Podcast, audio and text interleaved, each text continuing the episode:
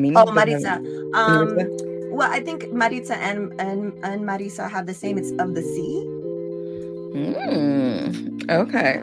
So do you like the sea, like the ocean, water kind of thing? No, I'm afraid. I'm like afraid of it.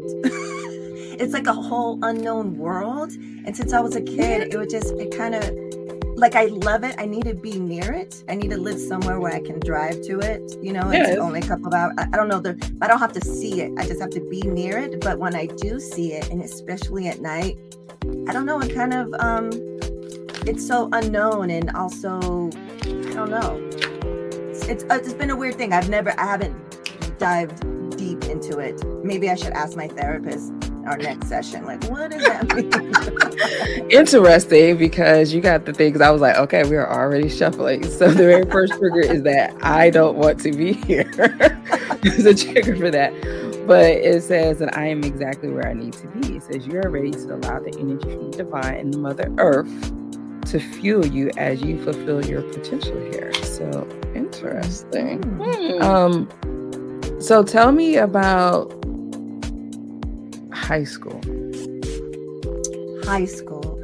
It's funny. I was just talking about this recently. Of course. Um, uh, I had a, um, a guest on that I was talking to last week, and we were talking about floating. So, I, yeah, so you it, were a, a floater, so you mm-hmm. kind of could integrate. So that kind of makes sense now, seeing all the different groups.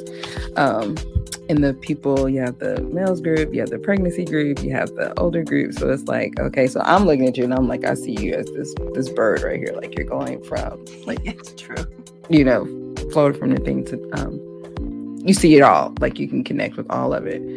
So, and having these conversations helps me. Having these conversations helps them.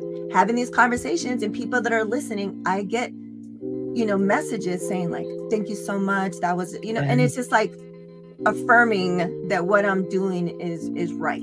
So that makes sense.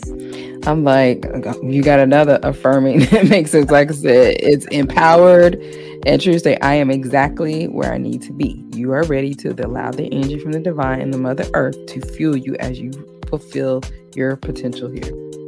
I'm and like on the two two two because I was when I when we were booking this and I was like, oh, it's kind of far out, but yeah, I'm okay. And I think I maybe even said like, if anyone.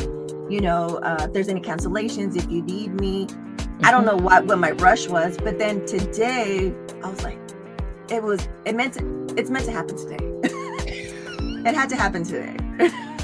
Yes. So that this is that every person that I'm connecting with, I'm realizing that it is the divine timing that we're going to be face to face on this, on this screen together, and that it aligns to exactly where we need to be.